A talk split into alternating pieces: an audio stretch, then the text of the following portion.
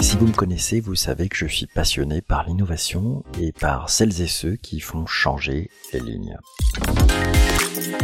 Avec freelance.com, le plus grand réseau en France de freelance, de start-up, de PME du numérique qui accompagne les grandes entreprises dans leur transformation, on a eu envie de mettre en avant les changemakers.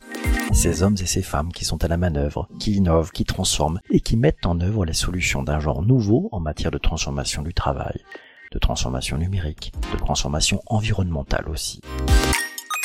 Notre toute première rencontre a eu lieu sur un plateau télé et bonne nouvelle, vous allez pouvoir découvrir nos échanges dans ce podcast. Le thème de ce premier meet-up des Changemakers, la tech for good et pour être plus précis, la tech for good au sein des grandes entreprises.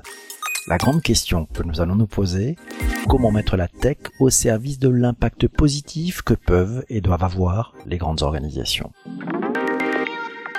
Pour voir plus clair et bien comprendre les enjeux, les bonnes ou mauvaises pratiques des entreprises, mais aussi pour mieux en dessiner les perspectives à venir, je suis accompagné dans ce premier meet-up par quatre changemakers.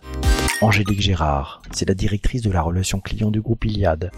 Anne Lalou, directeur général de la Web School Factory. Nicolas Chaban, fondateur de C'est qui le patron, la marque du consommateur. Et Antoine Denoy, le CEO de AXA Climate.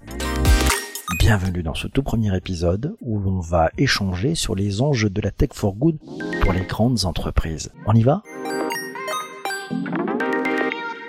Pour démarrer du bon pied, je vais vous demander de vous prêter un petit challenge. je vais vous demander de nous partager votre punchline pour décrire ce que représente pour vous la tech for good pour les grandes entreprises. Alors une punchline, pour rappel, hein, c'est court, c'est intense et c'est très inspirant aussi.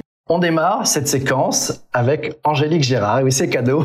Angélique, c'est à toi de jouer. C'est quoi ta punchline par rapport à la Tech for Good pour les entreprises? Alors, ma punchline, c'est au-delà des lois et des règlements, la Tech for Good, c'est avant tout une prise de conscience pour un monde meilleur et plus humaniste. Bravo, merci. Je crois que tu as mis la barre très très haut pour les autres participants. On va continuer avec Anne Lalou, directeur général de la Web School Factory. Anne, ta punchline à propos de Tech for Good pour les entreprises. Eh ben, c'est le good qui m'intéresse. Ouais. Parce que la tech, c'est un moyen, un moyen aussi puissant que la tech, qui doit être au service du bien commun. Et puis good parce que il va falloir vraiment réconcilier pollution numérique et impact. Nickel, c'est très bien. Tu nous ouvres quand même des, des, champs des possibles assez incroyables, je trouve, avec ça. On en reparlera tout à l'heure. C'est maintenant au tour de Nicolas Chaban. Nicolas, ta punchline à propos de la Tech for Good, on y va. On va dire la vérité parce qu'on dit tout. Hein, dans Ouais. euh, Hier, c'est vrai qu'on nous a dit qu'est-ce que ça serait la punchline. Alors, je savais pas à peine ce que ça voulait dire. Non, euh, on n'a pas de punchline chez C'est qui le patron. On a fait des choses un peu spontanées, naturelles, mais je me suis arraché pour essayer de trouver un truc. Là, Ah, c'est très gentil, ça. hein. C'est sympa. hein. Merci. Hein. Alors, je dirais que de la tech, mais pas en toc. De la tech, c'est pas mais mal. pas en toc. Bien vu. J'aime bien. hein, c'est pas mal. Hein. Ah, c'est pas, mal, c'est pas mal. Merci, merci Angélique. Merci. Non, on peut dire merci. Ouais. Alors, ça met une sacrée pression à Antoine. On a, on a trouvé le marketeur du groupe. Il y, a, il y a- il y a un marketeur On va pas le lâcher il est ce là. On va, s'en occuper. Euh, Antoine, en tant que CEO d'AXA Climate, euh, ta punchline à propos de la Tech for Good, c'est Moi, quoi j'ai tout oublié. J'ai oublié la tech, j'ai oublié le good et je suis revenu à l'individu. Ouais. Et un conseil que je donnerais à chacun, c'est euh, de trouver sa source d'énergie et de suivre le mouvement. Et pour moi, ça part d'abord de, de chacun d'entre nous et de ce qui nous fait bouger. Et puis après, le good euh, suit naturellement. Après, le goût suit naturellement. Ah Bah, c'est pas mal. Merci à tous les quatre parce que l'exercice n'est pas facile et vous y avez euh, vraiment réussi. Après ces punchlines, je vous propose maintenant qu'on rentre euh, plus en détail dans le vif du sujet, d'échanger avec nos invités et avec vous tous sur les enjeux qui se cachent, selon vous, derrière la Tech for Good pour les entreprises. Qu'est-ce qui est en jeu principalement pour chacun d'entre vous? Lorsqu'on parle de Tech for Good, vu de ce côté des grandes entreprises, ces grands enjeux On va commencer par Antoine. Vous voyez ça comment euh, chez toi, chez AXA Climate? Bon, on voit ça très bien. Super, Euh, merci Antoine. On voit ça très bien.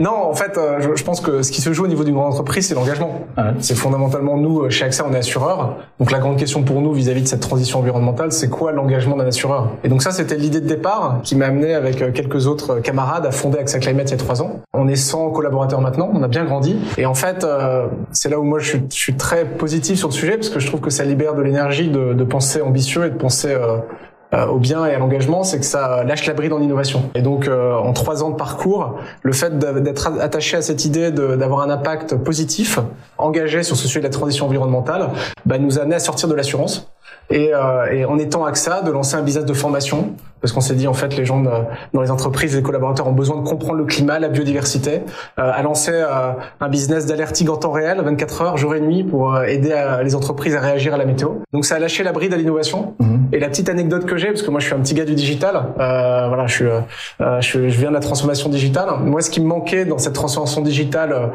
ce soit dans la start-up ou grand groupe que j'ai connu, j'ai connu les deux environnements, c'est le sens. En fait, c'est l'espèce de connexion à l'énergie.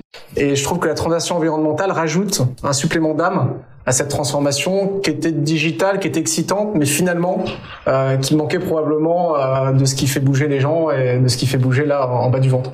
Et donc euh, le fait de me raccrocher à, à l'environnement, euh, bah, j'ai gardé ma fougue, j'ai gardé mon envie d'innovation, mais je l'ai mis au service de quelque chose de plus grand. Et fondamentalement, ça a fait que, bah, en fait, naturellement, l'impact est plus important parce qu'on se raccroche à quelque chose de plus haut. Super, bah c'est Hyper conceptuel, très peu concret. Ouais. Euh.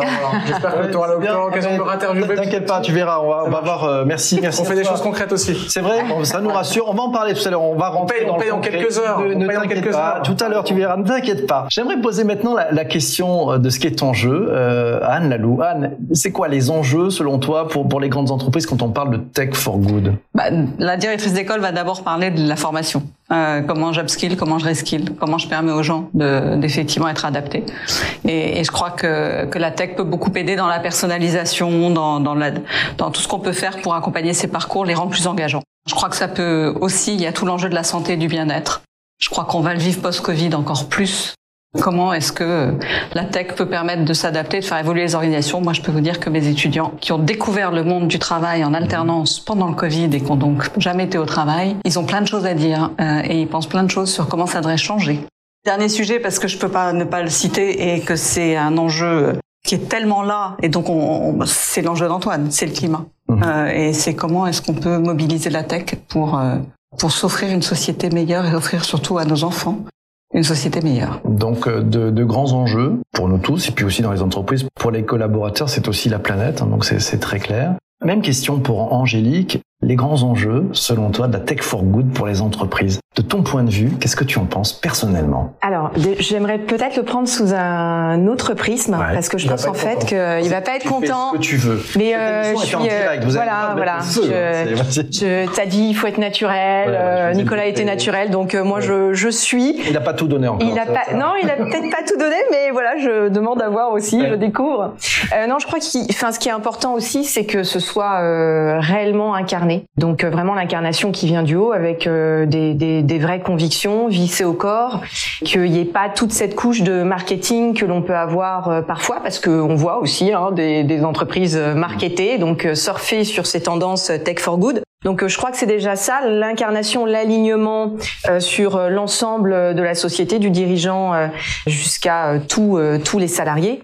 Nous, on essaye, notamment dans les dans les entreprises que j'accompagne, euh, voilà, d'être d'être alignés sur des valeurs, d'être solidaires. C'est une valeur importante euh, pour nous. Et puis, euh, si tu veux, enfin, nous, on est quand même dans le déploiement de la 5G, donc euh, qui est euh, une technologie euh, éco-performante. C'est-à-dire Est-ce que la- ouvrir le débat? Alors, Non, je taquine, je taquine. Non mais On ça, va la. Alors, ça, on va on va discuter. Ah, je- on sait qu'on a. non, mais c'est pas grave, je vais me la jouer comme sur les plateaux Ouais, télé. ouais. Je vais te dire, je n'ai pas terminé. Voilà. Je vois ça souvent sur les plateaux, donc euh, je me dis ça marche, pardon. Ça marche comme à la télé. Ça marche. Et donc euh, non non mais pour regarder une vidéo euh, enfin une, vid- une vidéo 5G en 5G ça va permettre de regarder 10 fois plus vite. Donc en fait euh, la 5G permet de consommer euh, moins euh, d'énergie. Donc c'est vrai qu'il y a tout un débat euh, sur la 5G, il peut y avoir aussi un débat sur le renouvellement du parc de smartphones. C'est tous du 3G, 4G, on a quand même en France euh, on est assez pauvre hein, en termes de de recyclage, il y a 10 en fait des terminaux qui sont recyclés en France, c'est c'est c'est bien peu. C'est très Donc euh, on voit qu'il y a encore une marge de manœuvre euh, assez importante et c'est ça qui est intéressant. Et puis euh, bah, tu le sais, moi je fais des investissements euh, Mhm. euh, Aussi, et, ouais. et j'aime investir dans des entreprises effectivement qui, qui, qui ont des convictions et qui veulent changer quelque chose. Pas forcément, euh, enfin c'est pas changer un modèle comme on a pu changer des modèles, disrupter euh, des entreprises il y a 15-20 ans. Mais vraiment apporter quelque chose à la société. Et donc, euh, du coup, je suis très axée euh, agro, agritech euh, depuis quelques années. Ça, je sais que c'est un peu ta, ta, ta passion. Hein. Ça, ça- Là, il y a un vrai point commun entre deux invités? c'est vrai. Un très bon intervieweur va, va composer avec cette Bien sûr, complicité. merci. Antoine, je pense qu'il est en train de me chahuter. Ouais. C'est terrible, c'est terrible. En fait, en plus, c'est moi qui ai les commandes, donc je peux couper toutes les caméras, c'est super. Merci beaucoup, Angélique. On va passer maintenant à, à- à Nicolas. Euh, Nicolas, euh, qu'est-ce qui est en jeu principalement, selon toi, quand on parle de Tech for Good pour les entreprises? Oui, ça comment chez C'est qui le patron Toujours un peu, un peu naïvement, à, à l'échelle de, pas naïvement. Après, on a l'impression qu'on fait une posture et qu'on, on n'arrête pas de dire ça. Mais je vous assure que c'est vrai. On se pose pas des questions de ce type. En réalité, on n'a pas de perspective. On n'a pas une culture en fait de, de repères qui organisaient les choses, notamment en mettant en perspective sur la tech. euh.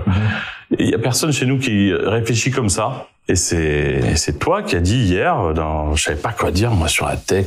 Le truc de c'est vrai, c'est assez étonnant. Hein. C'est aussi une part de vérité d'être aussi euh, maladroit à répondre, mais au moins c'est la vérité de ce qu'on ressent. Mais tu m'as mis sur une vraie piste, le questionnaire. Ça pourrait être un truc hyper simple, mais quand est apparu il y a cinq ans un Tu, tu questionnaire. peux expliquer pour tout le monde ce qu'est le questionnaire parce que Ouais, le questionnaire, c'est euh, ouais. donc c'est qui le patron Ça crée, on crée, on est une famille de consommateurs, on est une coopérative, on s'est rassemblés, on n'a jamais eu d'agence de com euh, parce qu'on n'avait pas les moyens d'en avoir et on a fait tout un peu émotionnellement, comme ça, un peu spontanément. Et euh, à un moment donné, on s'est dit, mais est-ce qu'on pourrait pas créer notamment une brique de lait qui euh, aiderait les producteurs à l'autre bout et pour euh, ne pas la faire dans une règle un peu de push, de marketing, de com, on s'est dit on va se poser des questions simples pour écrire le cahier des charges de cette fameuse brique de lait qui n'existait pas encore à l'époque. Vous aviez, vous pouvez le retrouver sur internet le questionnaire, c'est assez intéressant de voir comment ça chemine après au niveau des réponses. 69 centimes, c'était le prix d'un litre de lait qu'on trouvait dans le commerce et qui lui était assez euh, catastrophique pour le producteur. Et après on s'est dit est-ce qu'on fait monter le prix ou pas? Normalement euh, consommateurs du monde entier dans l'esprit des marketeurs et des communicants euh, ne veut pas que le prix monte.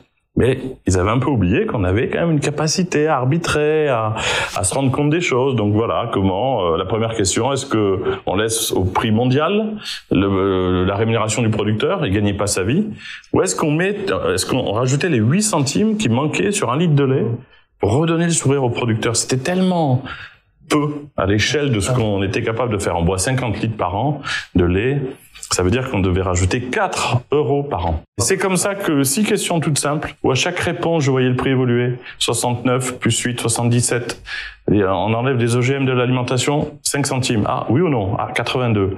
1 à 3 mois de pâturage, 2 centimes. 3 à 6 mois, 4 centimes. Et vraiment, ce questionnaire, en plus, qui est pas très joli, qui est comme il est, qui était, à mon avis, euh, plus essentiel qu'un truc joli, a provoqué après cette mm, machine qui euh, s'est développée au-delà de tout ce qu'on pouvait imaginer. Donc c'est une tech toute simple qui accélère euh, une sensation. Euh, c'est que beaucoup de gens pensent à peu près la même chose en matière de bon sens collectif et de bienveillance collective. On a quand même un, un pot commun euh, qui se rassemble très rapidement si on, on se pose des questions collectives. Donc voilà, bon c'est pas mal comme jeu, t'as trouvé un truc. Moi je trouve que c'est très tech en fait, ça finalement de. de Ouais, mais c'est ça qui m'a Mais c'est marrant m'a parce que ton- parce que je trouvais pas ça tellement tech. Moi ton questionnaire quand tu m'en as parlé, euh, il est pas beau. C'est vrai, il est, mais faut le, faut le regarder comme le logo d'ailleurs du la brique de lait. Mais mais en réalité, euh, j'ai ça il y, a, pas longtemps dans un autre rendez-vous, mais euh, quand les gens ont redécouvert la brique de lait, il y a, plein d'agences très connues à Paris qui nous ont appelés en disant on est prêt à vous aider même comme ça euh, gratuitement. Et il y a un directeur artistique qui a dit mais alors nous on, on voyait pas trop l'intérêt d'aller retraduire avec des codes de com quelque chose qui était d'abord vrai. Et il y a un directeur artistique qui a dit il faut surtout rien toucher parce que c'est l'expression de ce que c'est aussi. Mais c'est un peu essentiel et ça rappelle plus Efficace. la réalité de l'histoire que si on avait voulu la raconter autrement. Super. Merci beaucoup Nicolas. Merci à tous les quatre pour euh, cette première séquence sur les enjeux de la tech for good. Clap de fin pour ce premier épisode sur les enjeux de la tech for good. Dans le prochain épisode, je vais demander à nos invités de nous livrer les bonnes pratiques et les cas d'usage qu'ils ont observés en matière de tech for good dans les grandes entreprises.